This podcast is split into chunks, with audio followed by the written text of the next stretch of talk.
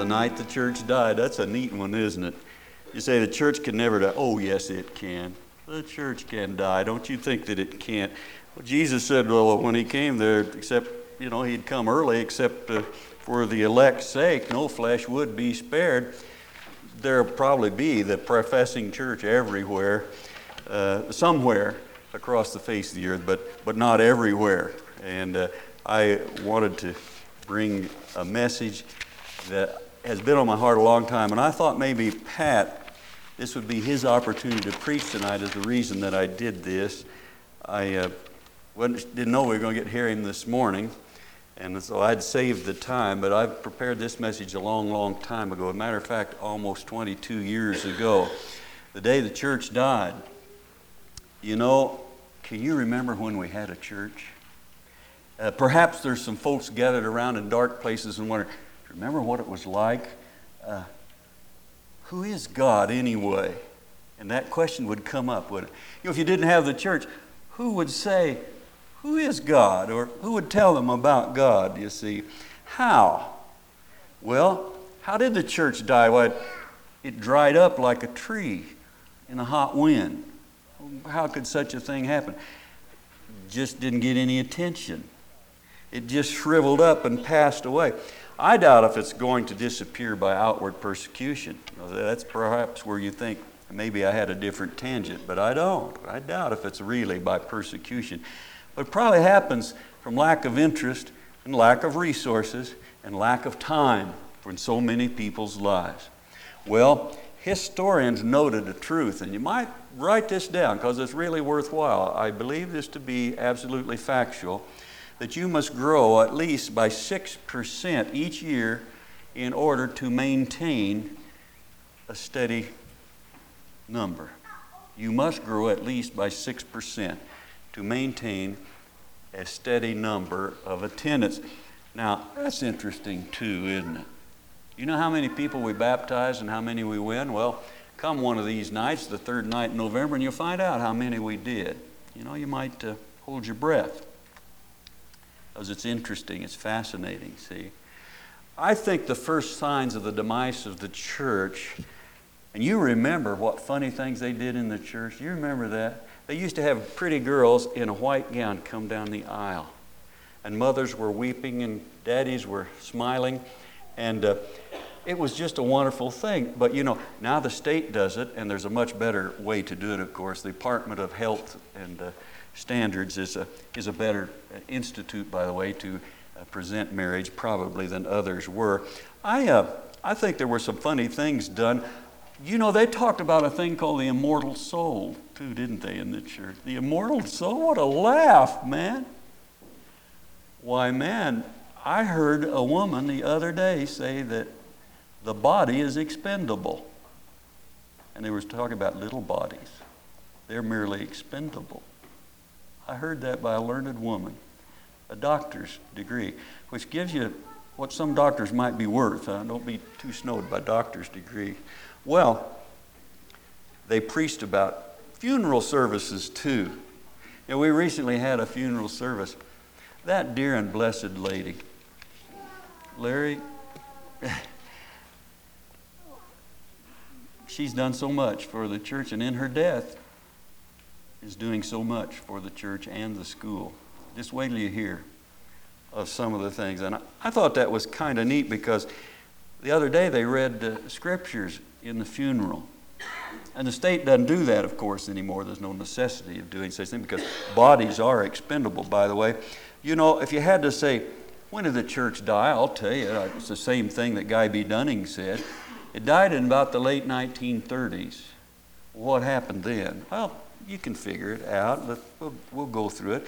Is it too extreme to say that, that the church died uh, somewhere in 1930? Well, this was the age of, the, of giveaways. Uh, 1930, some interesting things happened, and socialism came into the world. And with socialism, other things went out of the world, like prayer and, and some other things. And you know, without that, the church doesn't do very good without prayer and and without Bible study, and if it wasn't looked up to, it just kind of, the church did just kind of shrivel up and kind of passed away.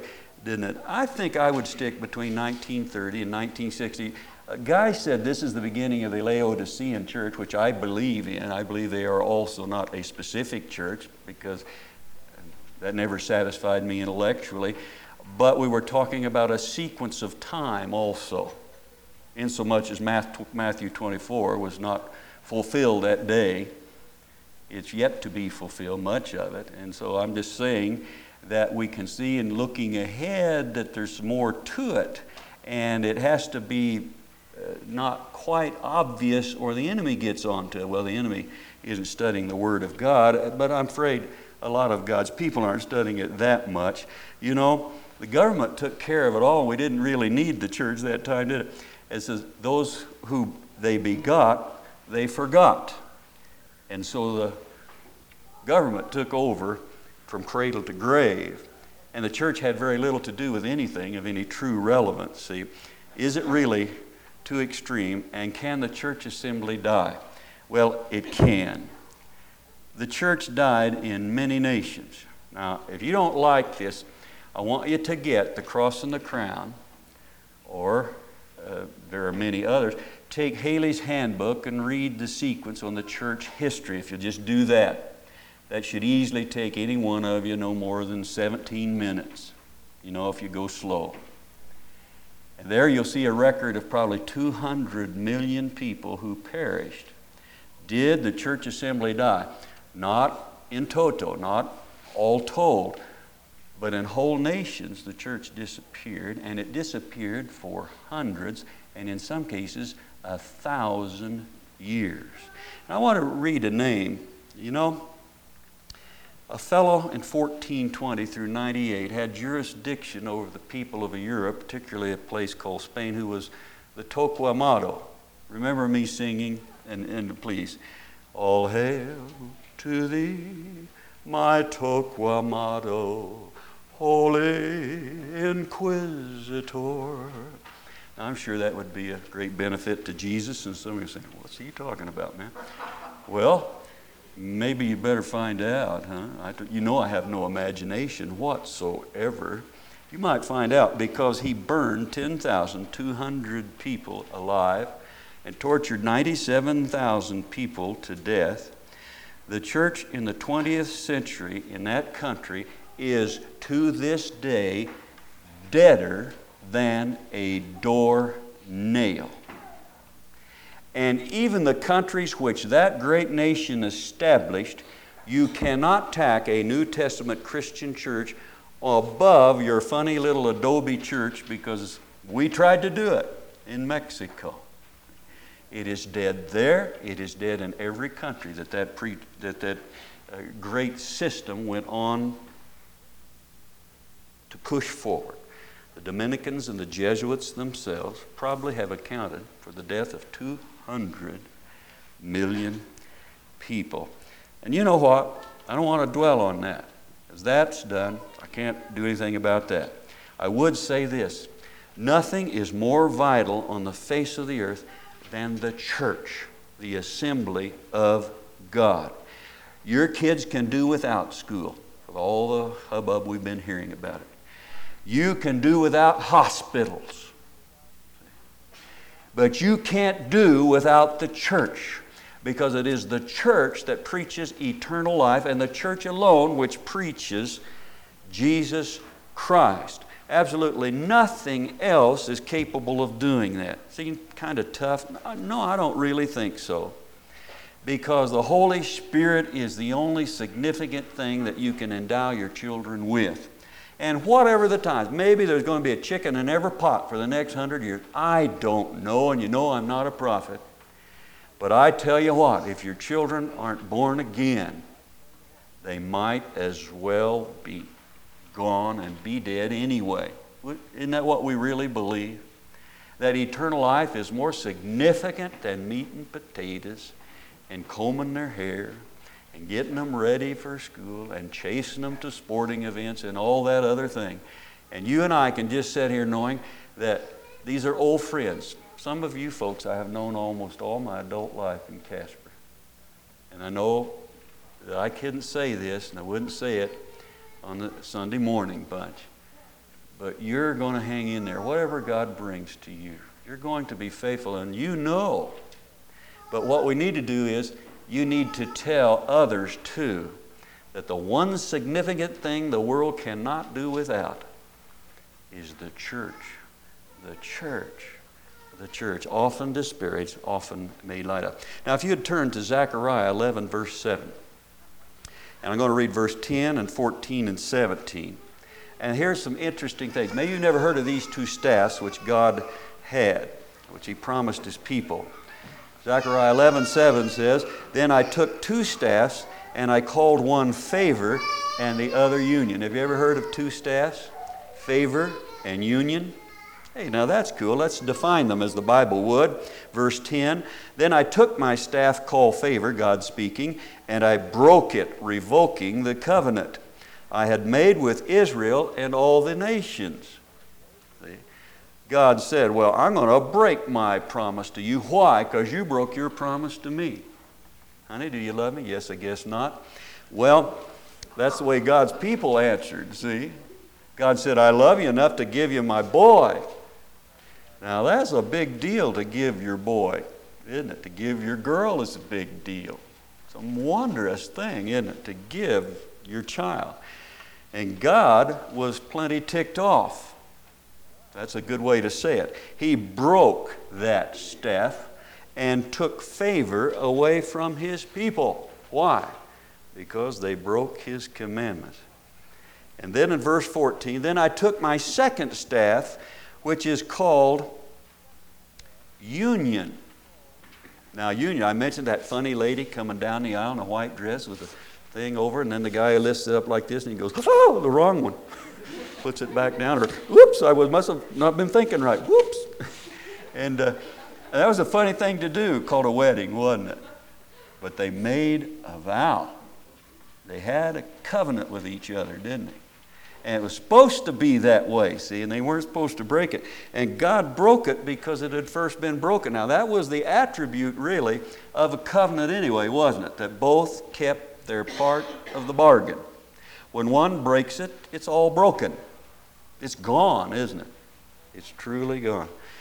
And he said, I made that with Israel and the nations. And then he said, I am going to take my second staff called union, breaking the brotherhood between Judah and Israel. He says, I'm going to put brother against brother. Didn't Jesus say that that was one of the signs of the last time? When there would be a internecine squabble, a fight between brothers and sisters and mamas and daddies and uncles and nephews and all this kind of thing. See, there would be a schism in God's family. A schism in God's family. Well, there was. Someone say the day the church died was the day the church died was Kristallnacht, and uh, I have, I've been talking to the. That that sounds fairly good too. What happened on Kristallnacht? The breaking of the glass when all the homes of the Jewish people were broken into, and they were carried away into slavery in uh, 45, uh, uh, 34, uh, not 30, not 45, because that was the end of it all. That's when Hitler finally uh, made an ashtray of himself, and uh, or was helped out. We're not even sure, and I pray that it happened. I'm not, couldn't be dead sure that it did at all. And so, brother against brother as a kind of portent of worse things to come, see? And then verse 17 Woe to the idle shepherd that leadeth the flock. Now, we're getting ready to vote, and uh, we need elders. Church this size needs more elders. You know, one of the weaknesses of the church in Wyoming is a lack of eldership. Now, there are several reasons for that. It doesn't mean just because you got elders, you've got good elders either. I'm not saying that, never did claim to. But you do need a spiritual guide in the household of the faith. There are formidable things facing the church where you do need a judgment call in spiritual matters as it relegates to the Word of God. We may not always agree, but we have to agree to disagree at any rate. Huh? And to do it as gentlemen and to do it as one, united. See? Or he will break our staff and union is lost. Now, the only way you can take this church is to take it from the inside. From the outside, we will live forever.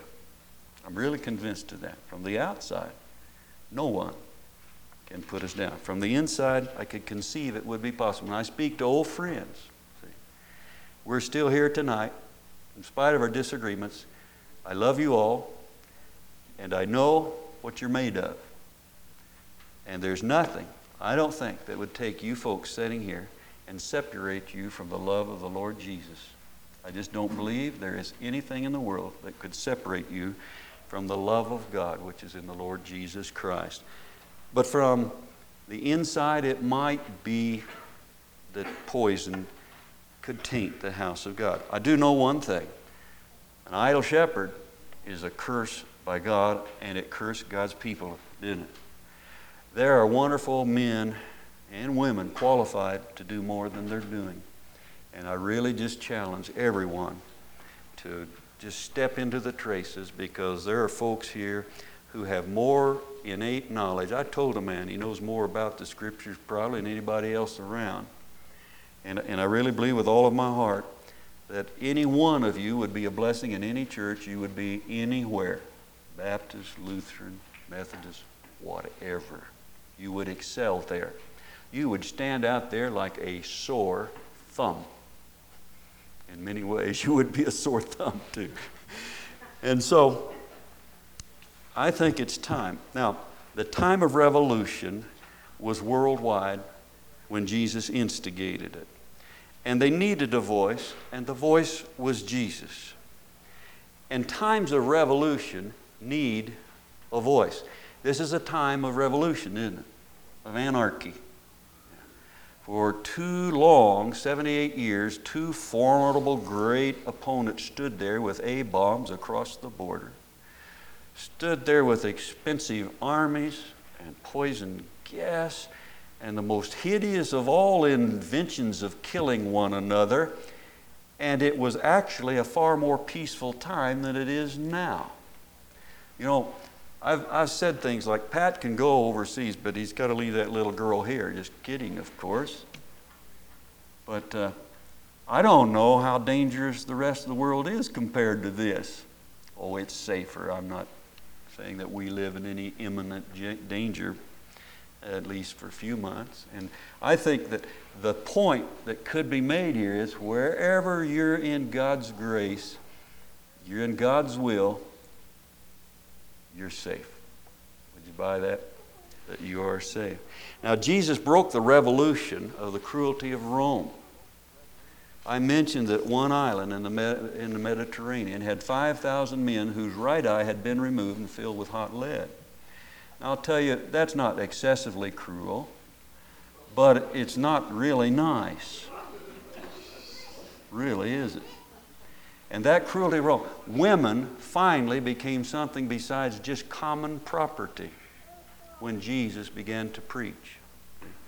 A lot of the folks are bad mouthing Jesus because he thought that women were put down, or they thought that Jesus put women. Jesus liberated women, if you just read what he had to say and listen to what he had to say. Paul took up that voice, and that voice which turned the world around, and he gave it to the world. And he made a better place of it. I believe that with all of my heart because Paul preached what Jesus preached. The world was a better place and started a new revolution. Nothing much happened until Augustine in the year 430. He wrote a marvelous book. Augustine was the bishop of Hippo in North Africa. And he wrote The City of God, which had the most profound effect of one book that has ever been written outside the Bible. And it had to do with the secularization of great nations using scriptural precepts, see, and putting a father in charge of everything. And that probably led to the death of more people than any other thing. And for 1,000 years, I think, brought on the Dark Ages, see, and gave us the Torquemada. I just read about it. That was just the closing few years. Most of the dirty work had already been done. Martin Luther comes along in 1517 and single handedly was a voice that changed the world. And I swear that's the bravest man who ever lived. I, you know, we can't agree with everything he said. He said, Don't you name a church after me? And of course, we didn't do that either, did we? But he, he, he was a profoundly spiritual man. And he sought the truth and he saw it as best he could. And we have the advantage of his great intellect and his great bravery and have done less with it than he did.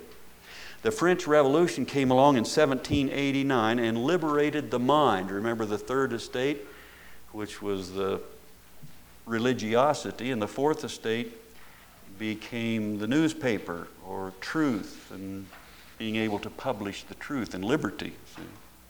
And that brought on the Age of Reason and Madame Guillotine. That's funny. The Age of Reason was really brought about by this. They got rid of the old hierarchy, the old clergy laity system, and they became free to think. And the Age of Reason was born. Now, the Age of Reason has sure caused a lot of peace in the world, hasn't it? My land, it scares the britches off me when I think of what scientists can do who have no morality. They scare me to death. Little, you know, a big six foot nine guy with a machete can be shot down with an Uzi just like that. You don't have to go through that. Oh, oh, oh all this. Heavens, there's a jillion ways to dispatch someone with hairy palms. But a guy sitting back there thinking, thinking ways that you can't handle is a worrisome thing, see? And so that was a marvelous point. Now, at taking it over, there was no great voice. Napoleon almost pulled it off. Napoleon was defeated finally at Waterloo. He was defeated by the Russians. I saw a pile of 1,000 of his cannons. And every Russian gloats to it, you know. The mightier conqueror, we conquered. A thousand cannons, you know, that's a big pile of rusty iron. But you see, it wasn't a good voice, it wasn't a decent voice, and all he did was defeat himself and ruin his people, see. No voice really captured the world, and no great religious principle happened. John Wesley in the 18th century saved England from that very same thing at the very same time while they were having treason and Madame Guillotine over here, and hundreds of thousands of people perished.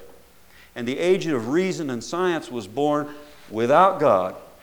England was spared and John Wesley, who is far different than the church we see today, but he preached that Jesus was Lord, and he was a man of great piety, and England was spared. He was a voice.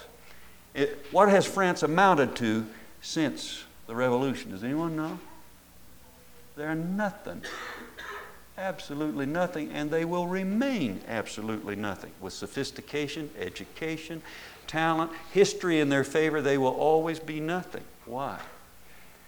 They didn't put God first, see, and there was no voice. In 1917, in October 7, hey, that's just the end of October right now, isn't it? And peoples around the world celebrated the October Revolution, and there was a voice. Lenin had it for a while, didn't he? And Lenin went on to kill more people, probably, than any other philosophy on the face of the earth and it rocked the world, but there was no counter voice. America couldn't come up with a great Bible scholar or a great teacher or a great prophet to convert the people. And we need a voice tonight. And I believe with all of my heart woe to the idle shepherds. If you have the ability to be a shepherd and aren't doing it, let's do it. The days of automatic growth of the church are over. Have you discovered that? It's kind of scary, isn't it? We've had it easy heretofore. When I thought about that, I almost threw up. It's, it's easy heretofore. We know it's not easy, is it? But it's fixing to get a little harder. Uh, some people say we got lots of preachers. They're soothing, moving, and satisfying. Yet they're like locust preachers. See, they come in swarms and they eat anything on the loose. And uh, you watch a TV set and see if that isn't true. It's like the little darky guy says, he saw a whole field of watermelon. He says, Oh Lord, he says, bless my lips and make them up to it. and evangelism is the life of the church. I go back, you must grow by 6% or you perish. And any time that gets out of the church's budget, out of the people's mind, when that gets out of the necessity of being in the church, you can't get tired of talking about evangelizing. You can't get tired of talking about missions. You cannot. And I really believe that probably the church today less resembles the church of the New Testament than it has in 2,000 years, 1,800 years. People were won everywhere but in the church in the opening days of Pentecost. Where were they won? Well, in the marketplace, uh, along the road. In Rome, it was in the back door in the homes of wealthy folks as slaves preached of the freedom which was born in Jesus Christ. And the exposure of the human mind to the Word of God caused the greatest revolution of all time. That was a revolution, wasn't it? And we want it and we need it. And maybe there's a voice sitting here. Pat, I always thought you had something in your voice. But whatever you do, don't you get away from preaching the gospel. It's good to feed the hungry. It's good to look after those who need counseling. But ultimately, preach to those who don't know Jesus first. Everything else is twit business in the kingdom of God. That's for you, Pat, and that's the whole sermon. It's for you anyway. That's what it was about. You know, where folks were, that's where the gospel was preached. And tell them that there's an authority in the scriptures, there's an authority in the church. Now, Americans today are preaching another gospel, and that is that authority lies with the individual. But you and I know that isn't working, is it? Why can't the world see that? You know, I had a course up here.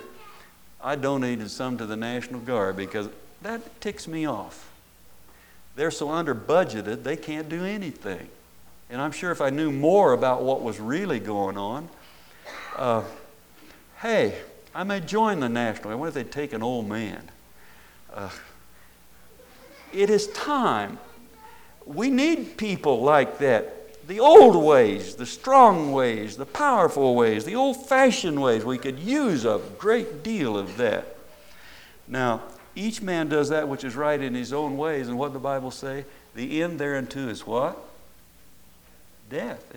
It's death. I wonder why the world hadn't discovered that. We're just dying right and left and don't seem to get the message. I conclude with this 1 Corinthians 16, 8 and 9. For a great door and effectual is open unto me, and there are many adversaries. Case A, we could get seriously killed doing this. Now, you think about that. It's possible it could happen. Will the church die? Not from the outside, Mm-mm. only from the inside. See? We could get seriously killed. And if that's the case, some of you may think, this is deja vu. I've heard this before. Now you listen. Maybe it's time. Talk to me about it. I'm a reasonable person. Maybe we need to have a little food cached away. Maybe some of you have access to some medicine. Maybe some of you could spare 10 bucks a month and put it in a thing so that when one of us is hurting, we could be helped. Maybe there's a place that you could hide somebody. Maybe there's some way that if you were strong and a number of people were strong, the weak could be helped. If you're hungry, you're not going to help your brother and sister in the Christ, the Lord Jesus, at all. You think about that. I just throw it out. Safest place to be is where God wants you to be, and I really believe that with all of my heart. Go do what God bids you to do, and you will be safe after his fashion, not after yours, but after his fashion. And the biggest problem in us is us. And among yourselves, he said, grievous wolves should arise. So he said, take a sad song and make it a gladsome song. Take a bad song and make it better. Does that sound like something you've heard? Take a sad song and make it better. But he had it right, didn't he? He had it right. He was talking about a hashish dream. But that's what the church is supposed to do take a sad song and make it better. The world's a crummy place. The church has a better pattern and a better walk. Deuteronomy 30 is this Now, see, I've set before you today life and prosperity and death and destruction got a choice. For I command you today to love the Lord your God, to walk in his ways, to keep his commandments, his decrees, and his laws. Then you will live and you will increase, and the Lord your God will bless you in the land that you are entering into. Now, you got kids. You who have children, listen to this. Attend to me. Verse 19, chapter 30 of Deuteronomy.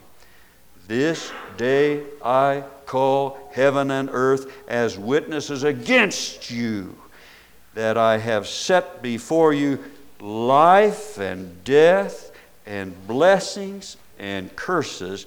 Now you choose life so that you and your children may live, and that you may love the Lord your God and listen to his voice and hold fast to him, for the Lord is your life, and he will give you many years in the land he has sworn to give you. Now, I don't know about you.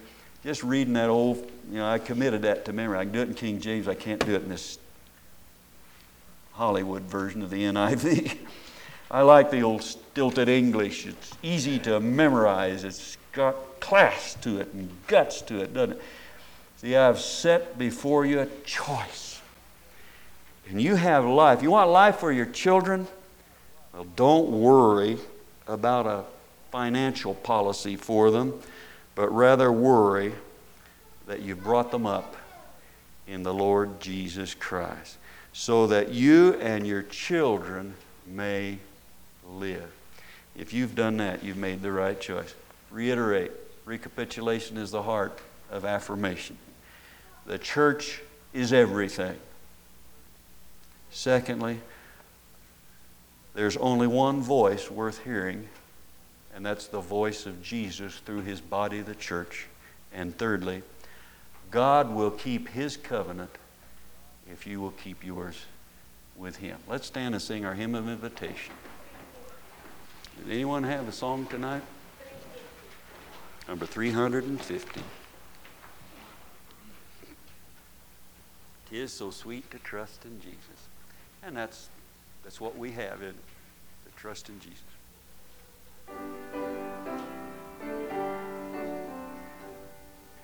Tis so sweet to trust in Jesus, just to take him at his word,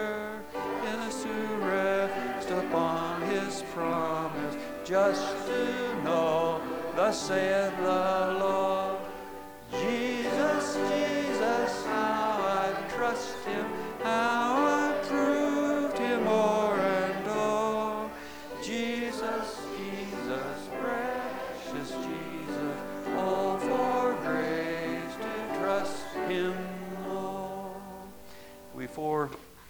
we depart tonight, does anyone have anything on their mind to witness? Elsie? I'd just like to say I've been concerned about the religion page in the paper. I think we should pray about that. It's so much junk. Yeah. Some good, but so much junk. Um, now we can do more about that, I think, and and let's try. Uh, it's a little harder than the radio. I find it's easier to do business with the radio than the paper. Yeah. Um, but that, that that is correct, and maybe there's something we can do about it. And thank you for the idea, and, and to watch for it too. By the way, uh, November 8th, that Monday, that's a week from now, we'll be on the radio again. On this time on KCSP, they gave us two free slots. So November 8th, be sure and ask a friend to listen, and we'll be on the radio then. Anyone have any other thing? Was it not an exquisite day? And you know, I, I just thought about it. Uh, I'm just glad that somehow or another my destiny was here. And uh, I don't know what the future is going to bring to us, but I, I receive it with joy. Um, I look forward to the training God has hardened me with, trained me with, and which you have received as well. Um, I've heard a thousand good scriptures, haven't you? I really have, and, and I pray that you have. And just go tell somebody about some of the things that you've heard. I've heard some marvelous voices. We've got geniuses and guitars and violins and, and the beautiful voices. The church here has got something to peddle, and Larry was saying this morning, you know, we're too hard on ourselves so many times, aren't we? We're too hard on ourselves. And uh, make much of the church. There may be a day when it won't be this easy to meet in this beautifully well lit room and isn't this warmth and comfort? But what the cob? It may go on like this for a thousand years. I pray that you resolve that you'll not be an idle shepherd in God's flock. Let's bow our heads and, uh, and uh, well, Pat, would you dismiss us in prayer?